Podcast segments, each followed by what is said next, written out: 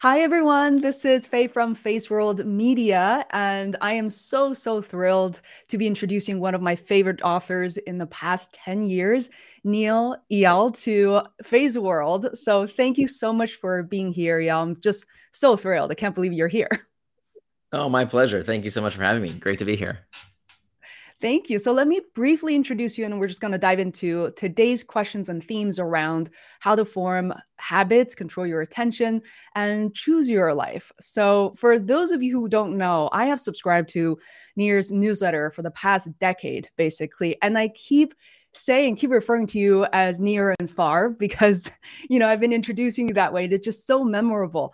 And you are you know, one of the few people I follow consistently for the past 10 years, never unsubscribed. And think about the Aww. other people I do. Yeah, I do follow regularly. I like Tim Ferriss, Seth Godin, of course, and just handful of other people. And it really shocked me last night. I was like, I have to keep going back to the older newsletter just to get the exact date that I subscribed. I'm pretty sure it's got to be at least 10 years at this point.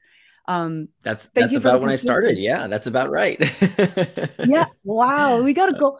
And I have no idea. I mean, I do. I think my partner, uh, Adam Leffert, first introduced your work, and I was just uh, so fascinated by it. You're, you know, very science backed, yet your personality is also very much integrated in your content. There's a level of intimacy that I feel like I am, you know, learning something, yet learning something from a friend. And it's very approachable. I quote you very often. And, you know, I, I keep introducing your work and even creating quote cards and referencing your work. And it just, it's been wonderful. And thank you for two unbelievable book, uh, two books on, you know, called Hooked and Indistractable for people who are watching right now. Please, please go check it out. Hooked is from 2014 and Indistractable from uh, 2019 and there's so many worksheets newsletter and just information and tools on your website. So that's really my sincere introduction without i gotta say i gotta start every morning like this. I need to have a cup of coffee and a conversation with faye because this is like the best way to start a day. Thank you. like can we make this a regular thing?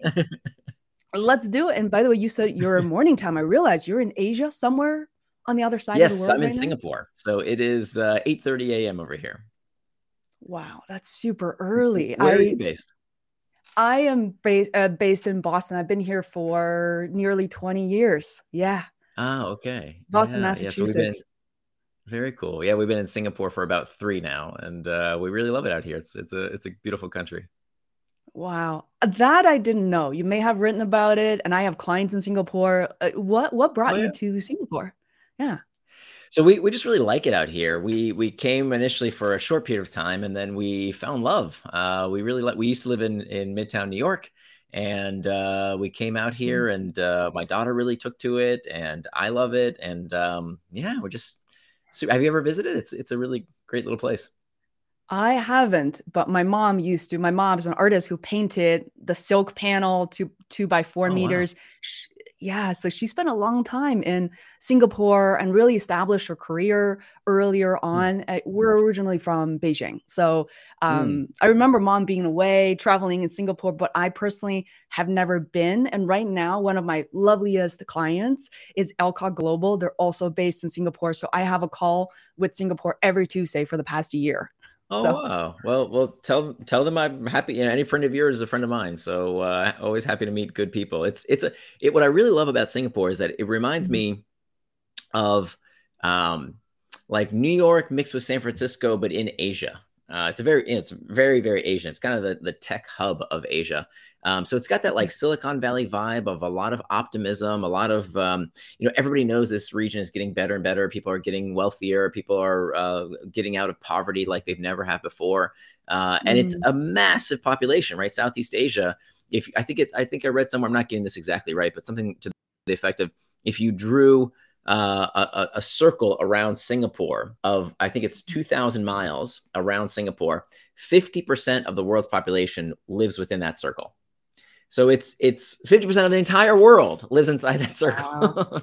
and and this part of the world is um, you know in many ways leapfrogging the technologies that the West has uh, uh, has created because they're they're going uh, not you know 2G, 3G, 4G, 5G. They're going from like 2G to 5G like right away and they're all on mobile phones. And so it's a really exciting uh, economic landscape, a lot of growth, a lot of optimism.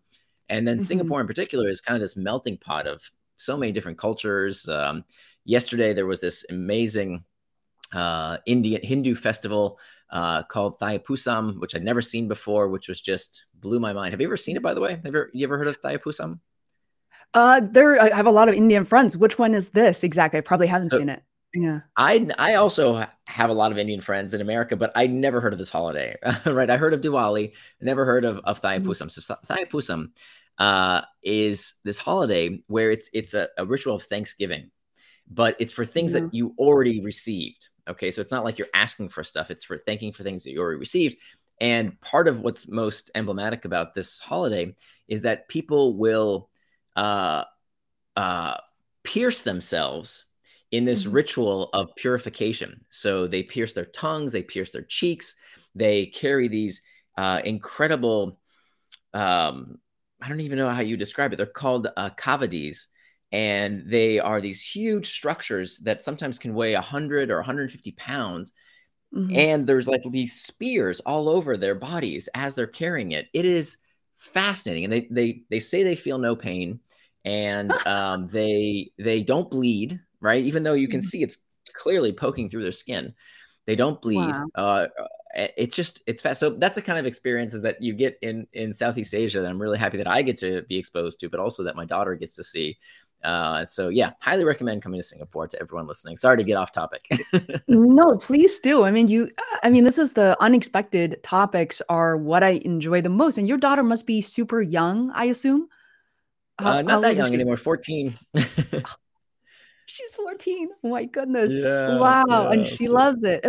That was was it a difficult transition for her? Because from my god my friend ace is hopping on because i was just gonna about, about to text ace about the holiday. So ace please let us know what you think about the holiday. Um, ace is in lexington massachusetts also i'm sure a fan mm. of your work. Um, but i was just thinking your your daughter arrived in singapore at the age of 11 then to 14 it wasn't like a big transition for her. Was it difficult for her so she did miss a few of her friends in New York for sure, uh, but we homeschool. So we've homeschooled since she was in first grade. Uh, so it was very easy to kind of pick up and and move. And I work from home. My wife also works from home. Uh, so it was pretty pretty easy to to come out here. And now that she's here, she really loves it because we homeschool. Uh, she really loves the freedom that she has to kind of go wherever she wants and um, you know see a lot of friends and yeah. So she's she's mm-hmm. really taken to it. So, so one of the things that's amazing about Singapore is that it's incredibly safe. Uh, like there, there's mm-hmm. virtually no crime here, at least not any kind of violent crime.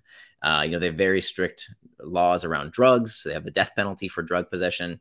Uh, mm. There's no guns. There's no gangs. There's, there's, it's just a very, very safe place. And so it's great that she can kind of go wherever she wants and, um, you know, uh, have a lot of freedom. Wow, that's just so different compared to yeah. New York City. And, you know, other than reading, because I uh, heard your episode with Tammy Gulerlob, I realized that you were not in New York anymore. And it just, mm-hmm. you know, occurred to me.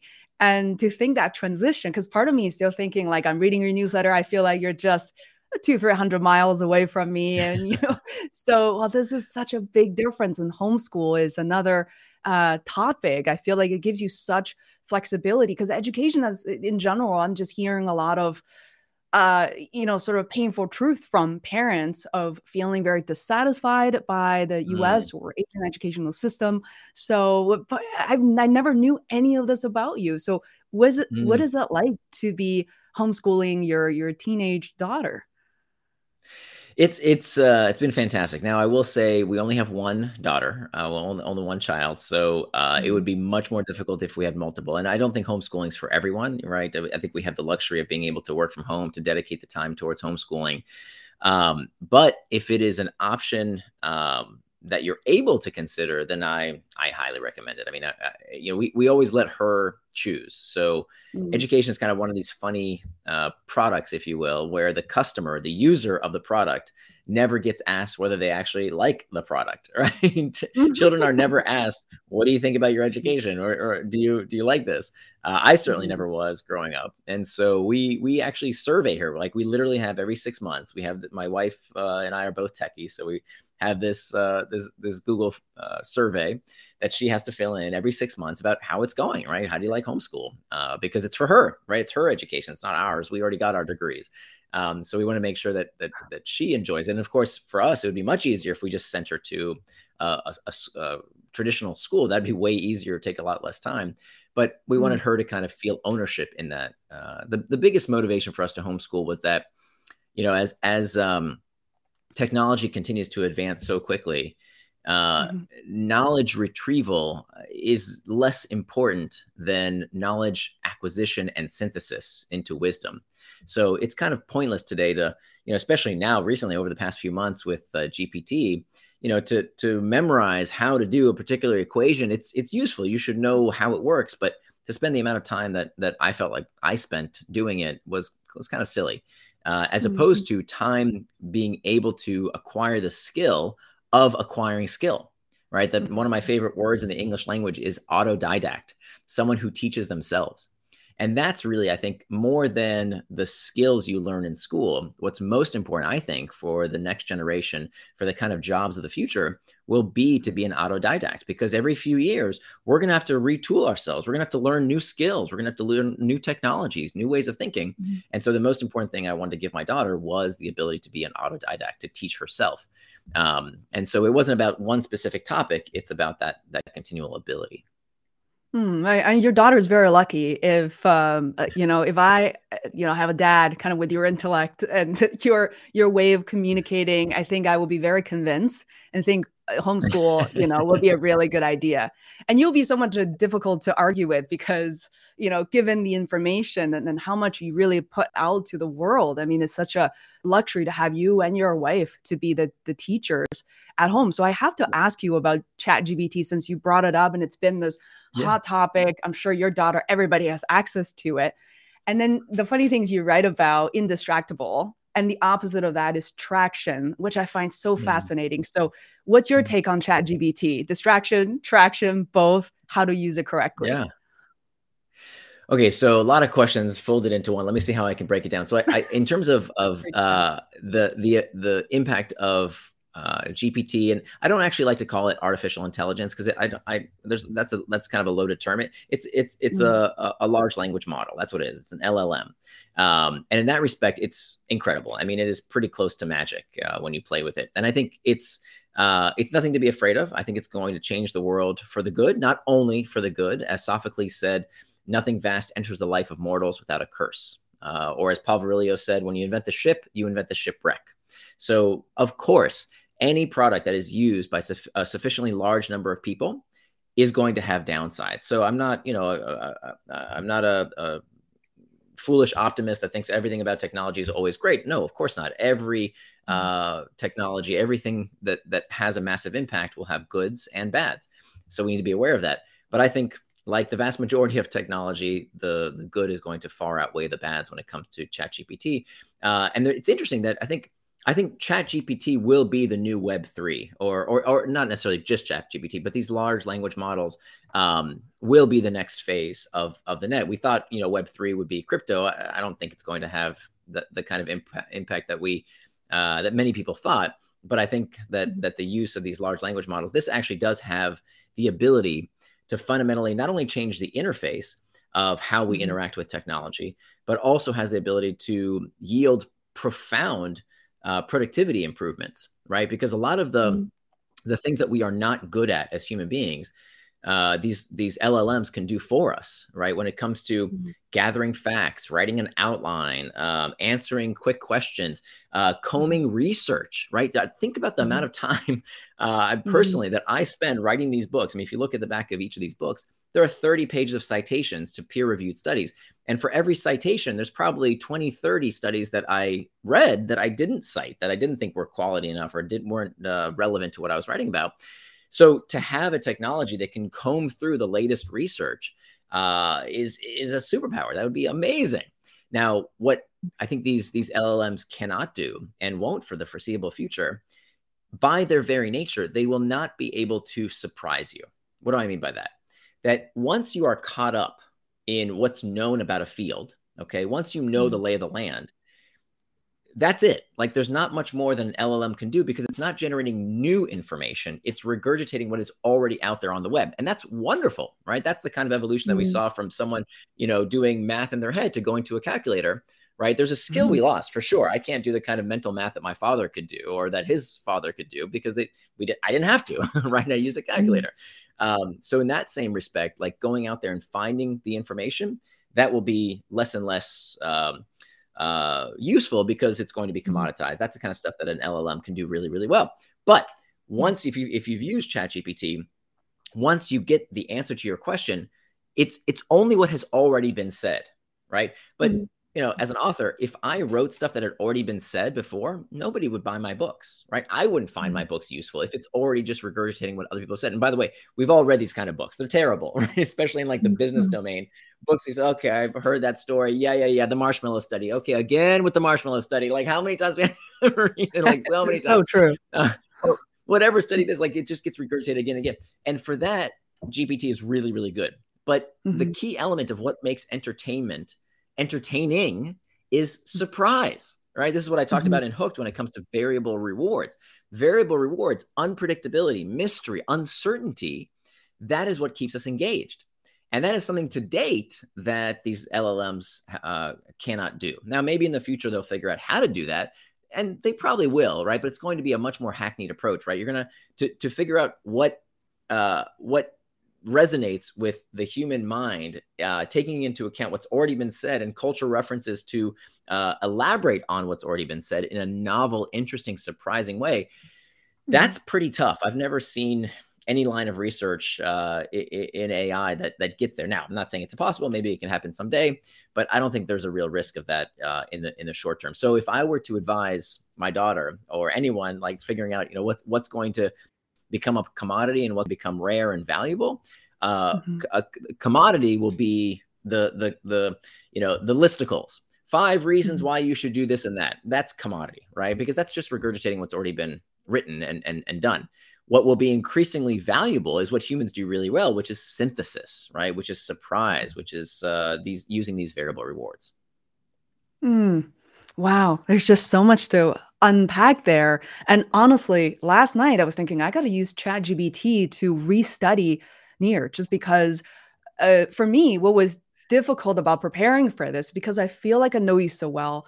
And to me, it was never really about you launch the book, I read the book, I interview, and it's done. It's more like a process for me to follow you. You're, I feel like, just like you said, you teach people ways of thinking so that I can be more independent on my own. And I asked ChatGPT to summarize your both of your books. And um, I said, okay, give me the best podcast episodes uh, that Nir has been interviewed on. And it was just like you said, it, it stopped at 2021 and then have to go mm. back and trying to figure out like your other appearances. So it it was really interesting. It was very quickly reaching its limitation and and putting mm. giving giving me some ideas which I'm going to be, you know, proposing as questions later on. But at the same time, I feel like I'm always in that position to to be forced to have to think on my own so that we can produce truly unique and valuable content, whether it's podcasts, videos, or otherwise. Yeah, yeah, very cool. I'm so interested. I I haven't actually typed that into GPT myself. I'm so curious what it told you, if it did a good job or not. Oh yeah, you know, one of the things, speaking of which, uh, one of the questions I thought was really intriguing is please ask Nir like what are some of the the concepts or ideas you've written that have changed or shifted or evolved since um, mm. the hmm. books have been published. Yeah. Uh, let's see. So I try and write about uh, perennial topics. So so things that will come up again and again in people's lives. So when it came to Hooked, so just for a recap for folks who who, who aren't familiar with my books, Hooked was about how to build habit forming products. It's how we can use the secrets of Silicon Valley. If you think about um, Facebook and Instagram and WhatsApp and Slack and Snapchat, how you can use those tactics, the deeper psychology of how products are designed to be engaging to build healthy habits, right? So I didn't write it for the tech giants. They already knew these techniques long before I wrote my book. My book was published in 2014, right? Facebook and Google, these guys were were, were founded back in 2006 or so, even earlier. Um, so so I didn't I didn't invent these techniques. I wish I did. I didn't. I researched them so that we could democratize them so that we could build apps to help us exercise more. Like Fitbod is a case study in the book. It's a, an amazing app that I've used over the past several years since I wrote the book and discovered and, and found this app. Uh, which it turns out they actually used the hook model to to uh, uh, to build the app uh, before my book was even published. I blogged for quite a while, and uh, I'm in the best shape of my life actually because of this app Fitbod, which I use several times a week every time I'm in the gym. Uh, apps like Duolingo, right, that help get people hooked to learning a new language.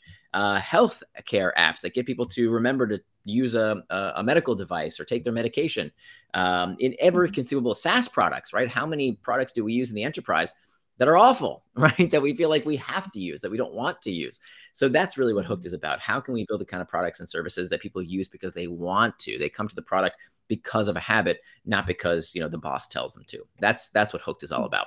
And it's been great. It's it's been amazing to see the the kind of impact the book has had over this past several years in pretty much every conceivable industry.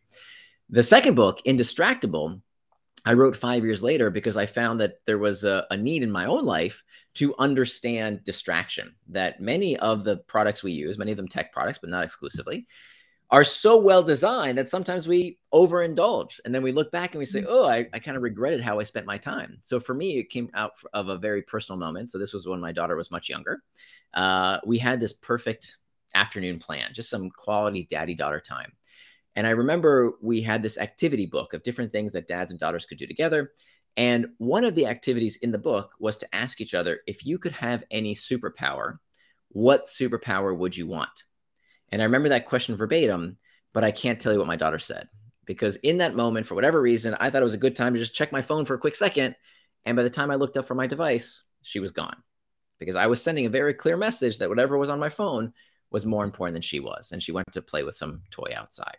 So that's kind of the background on, on why I wrote these two books. Uh, Indistractable and Hooked were both about my own problem, right? When I didn't see a mm-hmm. book on how to build habit forming products, I, I, I, wanted to write it myself. If when I didn't see a book on how to master distraction, I wanted to write it myself. All the other books on this topic say, "Oh, stop using social media, stop checking email," right? Like, thanks, stupid. Like I'm going to get fired. That's not that's not helpful. so I really wanted a book that was practical but science based. And what I discovered, especially with Indistractable, is that the the the solution wasn't what I expected. Right? I I I want I I was hoping it was as easy as well just stop using our phones. But when I tried mm-hmm. those techniques, they didn't work. Right? I still got distracted. I would I would put away my phone and I'd say, oh, but oh, there's this book on my shelf that I need to check out, or let me just clean up my desk, or let me just take out the trash real quick. And I kept finding distraction in one thing or another. And so I knew the mm-hmm. cause mm-hmm. had to be deeper. Uh, and of course, turns out it is much deeper. Right? It's a problem that that Plato and Socrates struggled with 2,500 years ago. So it can't be caused because of our tech devices. So mm-hmm. I think you know, if you ask me what's changed um, in in the methodology, not much. There isn't. There human psychology hasn't changed enough for the methodologies that I describe in my two books to change. I think what's changed is maybe you know public awareness. When I wrote Hooked, I had to convince people that these the, the Silicon Valley uh, companies at the time that they didn't just get lucky. Like there was a real debate. I had to convince people, no, no, no. These companies understand what makes you tick and what makes you click better than you understand yourself. I had to convince people of this. Today, that's not the mm-hmm. case, right? People know these companies are built to change your behavior. Uh, so I think the, the pendulum has kind of swung from uh, disbelief that these companies use these this psychology of consumer engagement to now everybody believes it. And I think now the pendulum is swinging, in fact, too far the other way that now the the the you know now that there's been films like the social dilemma and uh, mm-hmm. every day the new york times and uh, traditional media bash technology companies for getting us addicted and hijacking our brains now the pendulum's swung too far because it's a it's people who don't really understand how difficult it is to change consumer behavior they're the ones that think oh we can put you know screens in front of people and we're going to make them mindless robots to do whatever we want no if you've built product you know it's really hard to change consumer behavior if it was so easy to get people addicted to whatever we want well we'd all be using you know strava every day in perfect shape and perfect health and we'd know 100 languages but no it's really hard to change consumer behavior so what i want to to share with the world is a realistic uh, portrayal mm-hmm. i think one thing we really miss in the media these days is nuance that mm-hmm. everything has to be black or white, good versus evil. You know, the, the, there's the good guys and the villains, and that's not reality. That reality is mm-hmm. gray But of course, the, the way traditional media likes to tell stories is, you know, and the way the human brain likes to comprehend stories is always black and white. It's always good and bad. But of mm-hmm. course, it's there's a lot of nuance out there. So so that's that's real wisdom is to be able to hold two contradictory ideas at the same time, which is why many times people say, "Hey, how come you wrote hooked and then you wrote indistractable? Like aren't these conflicting?" No, not at all. In fact, because I really believe you can have your cake and eat it too. We can build the kind of products that create healthy habits in users' lives and we can mm-hmm. stop using the products that don't serve us. But these are different products, right? We want mm-hmm. to use more of the fitness apps, more of the learning apps, more of the apps that help us connect with loved ones and bring us closer together. The amazing things that mm-hmm. technology does by and large. But the few products and services that that that waste our time, that make us regret uh, how we we spent our time and attention, that's the kind of stuff that I would call a distraction that we want to do away with. For sure. And somebody absolutely did ask me why you wrote those two books. And I thought it was really interesting, really smart. Um, with that said, I mean, there's one concept I thought was really interesting. I read it uh, in multiple places, which is what you call the opposite of distraction is traction. And I realized I mm-hmm. shouldn't assume everybody just knows exactly what it means. So if you could break it down and helping people understand sure. better how to be more productive and how to actually make progress and traction, that would be fantastic. Yeah, absolutely. So uh, the place I like to start my research is with words. Right, I'm kind of a word nerd. I like to know what these words really mean uh, because I think there's a lot of language that we just kind of toss around without really understanding what the terms mean. So distraction. Okay, what is distraction really? And so if you look at the etymology of the word, you find that the source of the word is this Latin root trahere, which means to pull. And if you ask people, what's the antonym of distraction? What's the opposite of distraction? Most people will tell you, well, the opposite of distraction is focus, right? Don't want to be distracted. I want to be focused. But that's not exactly right. That in fact, the opposite of distraction is not focus. The opposite of distraction is traction. Okay. Both words come from that same common root, trahere, meaning to pull. And you'll notice that both traction and distraction end in the same six letters. A C T I O N spells action, reminding us that distraction is not something that happens to us, but rather it is an action that we ourselves take. So, traction, by definition, is any action that pulls you towards what you said you were going to do, things that you do with intent, things that move you closer to your values and help you become the kind of person you want to become. Those are acts of traction. The opposite of traction Distraction, distraction is any action that pulls you away from what you plan to do, away from your values, away from becoming the kind of person you want to become. Those are acts of distraction. Now, this isn't just semantics. This is really practical because I would argue that any action, okay, anything you want to do is fine, right? We need to stop moralizing and medicalizing and telling people, oh, you on social media, you playing video games, that's wrong, that's bad. But watching mindless television, or sports on TV, that's somehow okay. Why? Anything you want to do with your time and attention is fine as long as you're doing it according to your values and your schedule, not some media companies. Okay. So by planning for what it is you want to do in advance, you are turning distraction into traction. Okay. Conversely, we find that the worst forms of distraction are not what people think when people think of distraction, they think television, they think social media, they think all kinds of things that might distract them, you know, video games. Turns out the mm-hmm. worst form of distraction is the kind of distraction that tricks you into prioritizing the easy and the urgent work that you have to do that doesn't actually align with what you said you were going to do. Let me give you a perfect example to make it con- concrete. So for years, I would get into work and I'd say, okay, I'm I have that big project I need to work on right now. The thing that's number one on my to-do list. By the way, we can talk about why to-do lists are one of the worst things you can do for your productivity. We can get back to that later. But I would say, okay, I mm-hmm. have to work on that big project. That's what I have to do this morning. Nothing's going to get in my way. Here I go. I'm going to get started right now. But first, let me check some email. Right? Mm-hmm. Let me mm-hmm. uh, scroll that Slack channel real quick. Let me just do a couple of things on my to-do list, some of the easier tasks, just to get started, right? Just to get some momentum, right? Those are work-related tasks, right? It's okay wrong that that is essentially the worst form of distraction because you don't even realize you're distracted mm-hmm. we rationalize as saying well i got to check email at some point that's okay right i got to scroll this slack channel let me just do this a few quick things and then you don't mm-hmm. realize that 20 30 40 minutes later you didn't do the thing you said you were going to do you didn't work on that big mm-hmm. project So just because something is a work related task doesn't mean it's not a distraction. That's the most dangerous kind of distraction because you don't even realize you're off track. Oh, I, am nodding uh, uncontrollably, even for people who are listening to this later on, because I you just pinpointed the the biggest issue I have is I feel like all these things are work related. I need to pay this freelancer. I need to reply to that client's email, and I'm so distracted to resume to the bigger projects that really requires my attention and care. Oh. Right, right. Yeah, it's about intent. All right, this this is what's so mm. important. So now, okay, so you've got traction, you've got distraction. Those are two parts of the indistractable model. So if, if you can't see me right now because you're listening to this later, so I'm, I'm pointing my thumbs in, in right and left direction. So traction to the right, distraction to the left. Now you have your triggers. Okay, your triggers are your external triggers. This is what we tend to blame for distraction. All the pings, the dings, the rings, everything in our outside environment that can lead us towards traction or distraction. Turns out, even though that's what we tend to blame, external triggers only account for 10% of our distractions. 10% come from these pings, dings, and rings in our outside environment, our phone, our, our you know, all these uh, the notifications, all these things in our outside environment, only 10%. So what's the other 90%? The other 90% of the time that we get distracted, it's not because of what's happening outside of us, but rather 90% of our distractions begin from within. These are called internal triggers. Internal triggers are uncomfortable emotional states that we seek to escape. Okay. This was this is really what blew my mind is the mm-hmm. science around why we get distracted in the first place. 90% of the time that you go off track, you are going off track to escape an uncomfortable feeling. Boredom, loneliness, fatigue, uncertainty, anxiety, stress.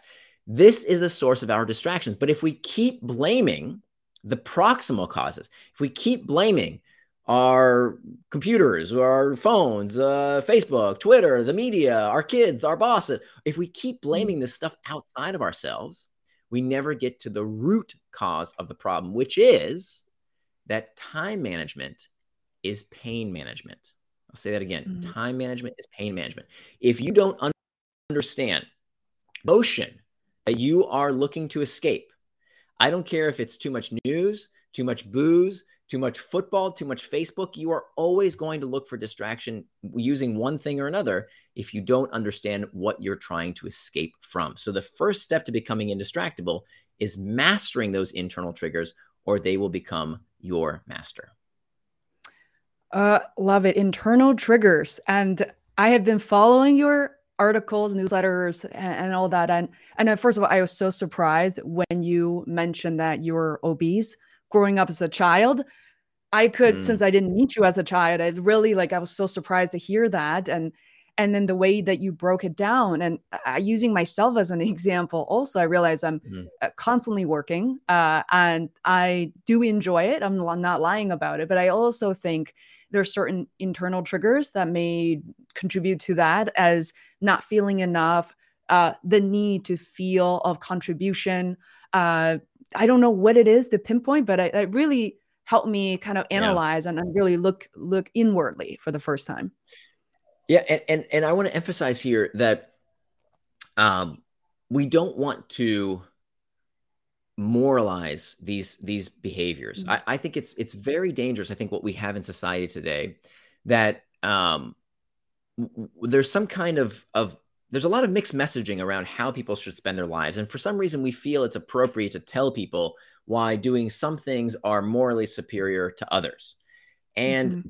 i don't get it I, I, I think it's really destructive because it it it uh it makes us perpetuate someone else's ideal so my point is not to tell people they should eat right or exercise more or work less or not use social media ridiculous. Like you, you don't need people to tell you that. We already know what we want to do in our lives. The problem is we don't live according to our values. So mm-hmm. if your values, Faye, are to mm-hmm. spend your time working, okay, if that's what you want to do with your time and attention and limited time on earth, do it. Right. and in fact, we know if you look at great artists, great athletes, leaders in business, they work like crazy right? They mm-hmm. are working their butts off, and it's not up to me or anyone else to tell them not to do that. That's how they get to greatness. And by the way, many of those people, if you look at their stories, a, a, an uncanny number of these people who are top of the game, they're running from something. They're running from mm-hmm. something. It's uh, proving to their father that they're good enough. It's uh, that they were, you know, in my case, that I was I was uh, clinically obese as a kid. I'm sure there's some kind of insecurity there that drives me to prove myself capable. Uh, there, there's there's many times there are these internal triggers. So it turns out that high performers they still feel the internal triggers. In many cases, they feel those internal triggers more than other people. But here's the difference: people, these high performers, unlike low performers who try and escape that discomfort right? They escape it with booze, they escape it with television, they escape it with Facebook towards distraction. High performers use those internal triggers like rocket fuel to propel them towards their goals, to propel them towards the life they want. So there's nothing mm-hmm. wrong with feeling bad. I think we're told in our society that pain is bad. Pain is not bad. Pain is a is a signal mm-hmm. that you can interpret any way you want right? That discomfort can mm. actually be an asset. So these high performers, they utilize these internal triggers to push them, to propel them towards traction rather than escaping it with distraction. The difference is intent. So, what I'm trying to help people do is to do the things they themselves want to do. So, if you say, Hey, I want to spend 12 hours a day at work, great, that's fine. Nobody should tell you not to. But if you mm-hmm. yourself say, Yeah, but that's too much because I'm neglecting my family. I'm neglecting my health. I'm neglecting my community, whatever the case might be. If you feel like you will look back in regret because you did something to escape the discomfort in an in a maladaptive, unhealthy manner, then it's a mm-hmm. problem. Okay. But if you decide in advance, mm-hmm. this is how I want to spend my time. If you want to play video games 24 hours a day, hey, I'm not going to tell you not to enjoy you. It's your life. Do whatever is is uh, helps you live the kind of life you want. But if you say, you know what, I know I'm capable of more right? I'm not going to the gym because I don't want to. It doesn't feel good. I'm not working on that big project because it's hard. I'm not able to accomplish my goals and live the kind of life I know I'm capable of living because I keep going off track. Well, Indistractable is the book for you because this is exactly the the the, the struggle that I had uh, and why I wrote the book in the first place. Yes, absolutely, guys. Please check it out. I highly, highly recommend both books. Uh, they're different, but they are related. And this is such a, this is going to be a wonderful addition to your bookshelf. And I think a lot of the concepts, again, in all the content that you're writing Nir, is just the, some of that is, a lot of that is really surprising and it teaches me a way of kind of counterintuitive thinking, like something I've known mm. for a long time. Everybody's talking about it.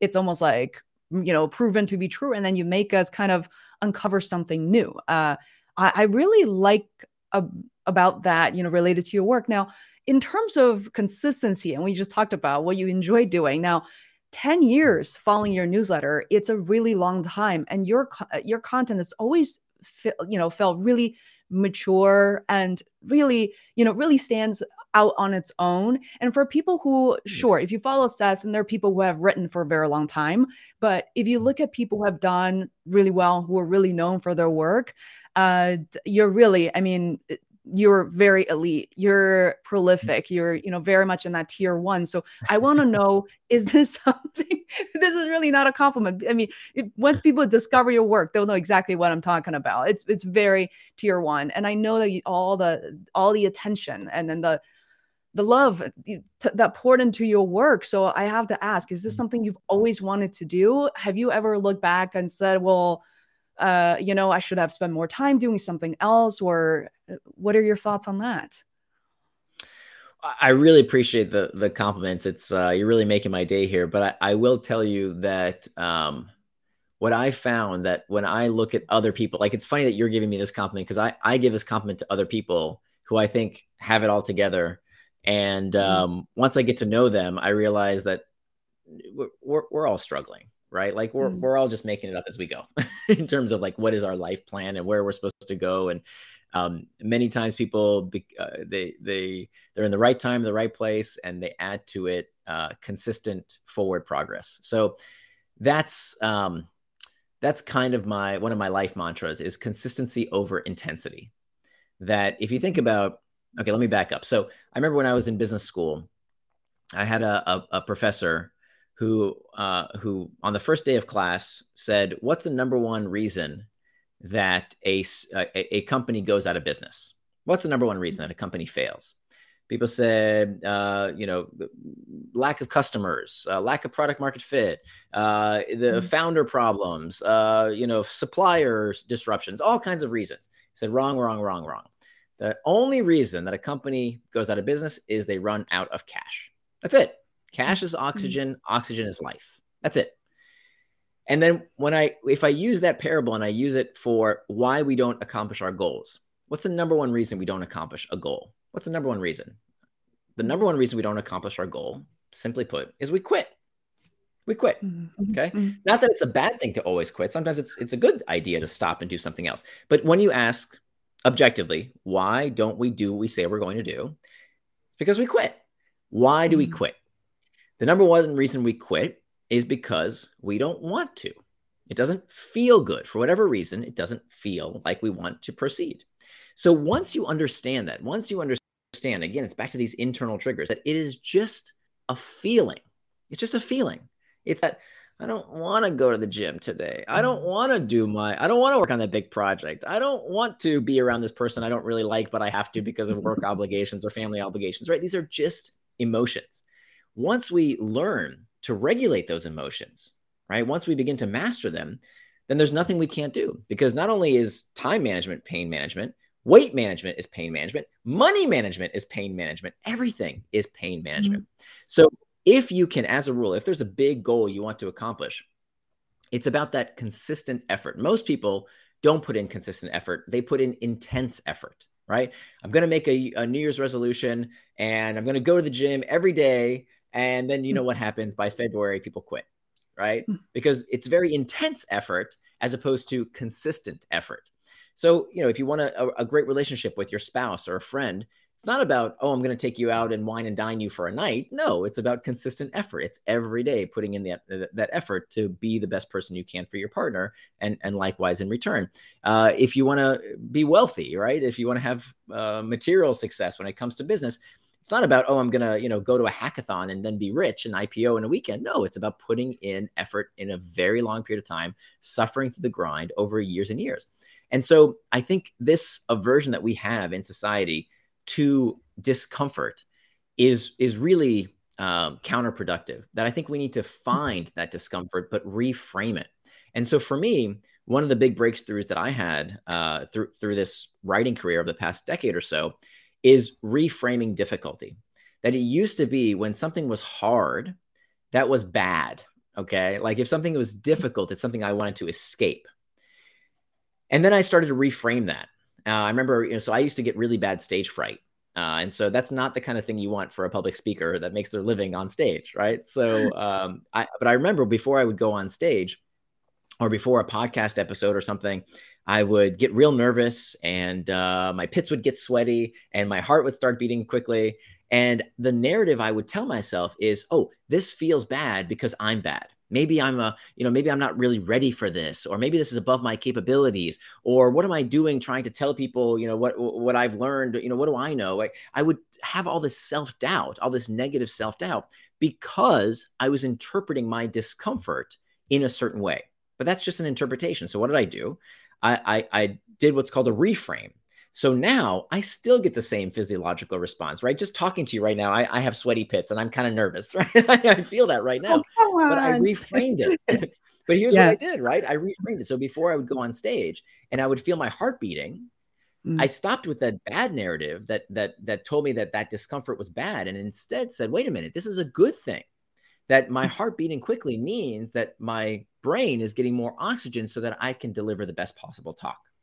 When I'm writing and it's hard work and all I want to do is something else, I repeat a mantra that goes like this This is what it feels like to get better.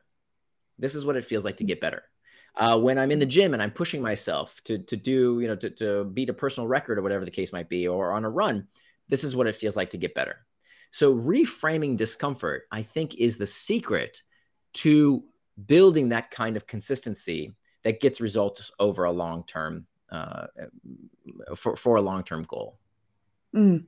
Uh, some for some reason uh, lately I've been loving uh, your your topic, and really it's a realization for many of us the consistency over intensity, and I think in and I even love like quantity over quality these days to watch so many mm-hmm. uh, content creators out there to dwell on making it perfect. Like, how could you possibly make your first video, first anything perfect? It's impossible. And they never ship it. And it, it's painful for me to watch. And uh, somehow, like, I, for some reason, I guess we weren't really brought up that way. That somehow, I guess mm-hmm. we were taught to be perfectionists, or where, where did this all stem from? Like, yeah, I mean, I think it, it's. Uh, I think it comes from what's called mimetic desire, which is kind of a hot topic these days. It's kind of become in vogue. So Rene Girard was a Stanford professor who came up with this idea that everything that we want, we want because someone else covets, uh, and and and in many ways that's evolutionarily beneficial, right? It's a shortcut to mm-hmm. not have to think through things yourself. Just look what your neighbor does and what they want, and you know, on an evolutionary basis, 200,000 years ago, when we lived in, in, in tribes, that was probably not such a bad strategy. There's an evolutionary benefit to that. But in modern society, uh, it's it leads to some very stupid consequences, right? That when we think of why do we like one brand of luxury car versus the next, right? Luxury cars, if you look at Car and Driver magazine, if you look at the ratings of what are the best, the best cars are never luxury cars right? They're Toyotas and Hondas, right? Like, or, now Teslas, right? But not not necessarily the top of the line Tesla either. But yet we covet the brand. Why do we covet the brand? Because other people covet the brand. That's the only reason, right? Why do we? You know, so many things that we think we we should like, we like because someone else likes. That's Rene Girard's entire mimetic desire thesis. But of course, if you can pull yourself out of that matrix, if you can ask yourself, what are actually my values? What do I actually like? Uh, it leads to you have to be pretty courageous to do that, right? To step out of it, right? So I, I had this experience with mm-hmm. alcohol that I wrote an article a few months ago about this, about wh- how I gave up alcohol for, for quite a few years. Now I, I drink very moderately, but I gave it up for a long time by having this test of asking myself if this experience is not fun without alcohol, then it's probably just not fun. right. I was fooling myself by saying, okay, going out and, and doing this thing is really boring without booze. Then what does that say? Like, why am I actually drinking? Like, why do I have to drink to make this experience tolerable? And so mm. I, I kind of stopped, right? Because when I actually stopped and asked myself, wait, is this does this taste good? Like, do I actually mm. enjoy this, or am I just drinking for the sake of of of getting out of my head so that I don't have to be so self conscious and self aware? Well that's that's that's mimetic desire at work right? I was drinking because everybody else mm-hmm. was drinking. So i think taking a step back and asking ourselves what do i really want? What are my values? And how can i live my life according to my values starting with turning your values into time. So if you want to see what someone's values actually are not what they say but what they actually are look at their checkbook right? Look at how they spend their money and look at how they spend their time. That's how you figure out what someone's values really are uh, mm-hmm. So if you spend a lot of time and money on things that aren't consistent with the kind of person you want to be, it's time to reassess because if you don't, you're going to look back at your life with regret. So looking at those mimetic desires and then realizing, you know, one of my favorite uh, sayings is that uh, envy is the thief of joy. Envy is the thief of joy. That it's uh, one of the best things you can do as someone who's creating out there is to not look around, right? Mm-hmm. It's hard. I know it's hard. Uh, I have a lot of very successful friends, and it's very hard not to not to mm-hmm. uh, envy them. Uh, but I've changed my my mantra. So I have a lot of these daily mantras that I repeat to myself. And one of my daily mantras that I made up for myself, you can make up your own mantra. You can use this if you like. Is is this? True happiness is being happy for the success of others. And I repeat that to myself every day. True happiness is being happy for the success of others. That if you can muster the joy to be truly happy for others, that to me is the ultimate happiness. Uh, whether it's happiness in people that you you hold very close to you, your your your your family, but also others, right? Maybe your rival. If you can be happy at the success of a rival, that's true mm-hmm. happiness. Um, so I think by again reframing that internal trigger, reframing that that icky feeling of oh that person's successful, why can't I have what they have? Like what are they doing that's different? That's that's a that's not an empowering sensation. That's a kind of internal trigger that when you feel, you want to go mm-hmm. escape. You want to go you know flick through some TikTok videos or something to escape that that that sensation. But if you reframe that that feeling of okay, I feel that envy, I feel that jealousy, I feel that rivalrous relationship, but true happiness is being happy with the success of others. Now I've reframed it. Now I've used that internal trigger to propel me forward. So this is so fascinating because again, I, am really not trying to be a fangirl here, and I cannot stand listening to those podcasts. But really, for the longest time, like on my mind, it's like, you know, the Tim Ferriss, Seth Godin, Malcolm Gladwell, and Nir Eyal. And you know, that's kind of how I, I see you in that tier. But at the same time, I, I can only imagine it's probably a little bit painful too, because once you're up there being seen as this prolific you know your speaker on stage in front of hundreds thousands of people uh do you ever look at your own analytics and how do you in you know let it kind of sink in and and to see your success over the years with living with ups and downs so it it's it's I, I can't say I don't uh, admire others, uh, of course, right? And there's always more, right? I, you know, think of the most famous person you can you can think of. I guarantee that person is always also thinking about something something that somebody else has accomplished that they haven't accomplished. But what I try and do is is is follow yet another one of my mantras, which is follow your curiosity. Mm-hmm. Follow your curiosity. So when it comes to creating stuff, uh, whether it's a podcast, whether it's a book, whether it's a, a, a, a business idea. If you can, you know, that, that spark that we have of curiosity is one of the miracles of being a human being. It's one of the most beautiful thing that, that awe, that interest, that, that drive to, to understand is, uh, is really a gift and it needs to be, it needs to be, um, cultivated and cherished and uh, protected because that's your guiding light, right? Your curiosity. Um, uh, Dorothy Parker said, The cure for boredom is curiosity. There is no cure for curiosity. Meaning, if you can stay curious about something, that that becomes the the the drive. It's not that now it's no longer envy. Now it's no longer why can't mm-hmm. I be as successful as that other person? Because who cares? That person isn't focused on the question I'm focused on. So that's mm-hmm. what's that what that's what always drives me to write. And that's that's kind of my medium is is the written word.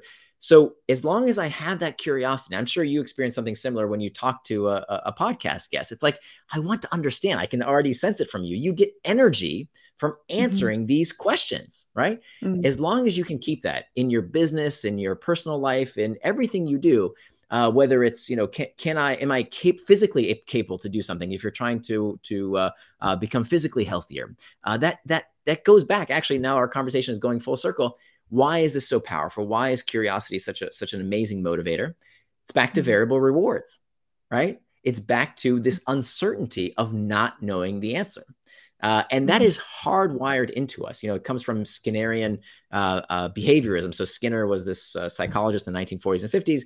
He took these pigeons, he put them in a little box. Uh, today we call this a Skinner box, and he gave them a little disc to peck at. And every time they would peck at the disc, they would get a reward. They would get a little food pellet. But one day, Skinner didn't have enough of these food pellets, so he couldn't afford to give it to the pigeon every time they pecked at the disc. He could only afford to give it to them once in a while. And what Skinner found, to his amazement, is that the rate of response, the number of times the pigeon pecked at the disc, increased when the reward was given on a variable schedule of reinforcement, meaning sometimes the pigeon would get the, the reward, sometimes they wouldn't. So when there's mystery, when there's uncertainty, that causes us to engage and focus, and it's highly habit forming. So when you think about what makes for a great book or a great movie, it's about that unknown ending. Nobody wants to read a, a, a book or watch a movie where they know what's going to happen. That's no fun. Uh, it's all about that uncertainty. Slot machines, right? Why do people like playing slot machines? It's uncertainty, it's variability. So we can actually use that uncertainty and variability in our own life to propel us and drive us forward. So it's not about, you know, I want what that guy has. That's that's pointless. That's futile because you'll never have it. What's what is a real actual driver is genuine curiosity to discover. Oh, this is so much to unpack here. I'm like calculating all the shorts and you know snippets and short form content I can uh, distill from this. But thank you so much for sharing here. And I I know I have to respect your time, but I just want to give it a, a, big shout out to whoever's watching now or later. If you're a podcaster, this is a, such a great opportunity. I don't you're you're very busy, but for anybody, I'm just going to say if you have 50 episodes, you're really serious about podcasting, please do reach out to Nir and, you know, to at least invite, you know, invite you on their show. And, uh, you know, that's something, if you don't have a show, don't have a podcast, this is just an invaluable you know connection i've had with you today like you mentioned i absolutely enjoy doing this it's such a privilege that i wouldn't otherwise have so um, is there anything here that you would like the audience to to take with there's anything we can do for you? I always like to ask that question what do you need the most after you've contributed so much content so much of that is free that nurtured us for the past decade what can we do in return for you well, I really appreciate this kind of you to, to ask. Uh, for, for me, you know, check out my stuff if you haven't already. I blog at nirandfar.com. That's N-I-R and far far.com. Uh, my two books, Hooked, How to Build Habit Forming Products, if that's of interest, and Indistractable, How to Control Your Attention and Choose Your Life. Oh, this is fantastic. Thank you so much, everyone who are who are watching us live. Thank you so much for the great content. People had to drop off earlier, but please do watch the whole thing on YouTube if you can. Share it with your friends and colleagues. And with that said, I'm going to end the live stream, and I'll see you guys next time. Bye. Thanks so much.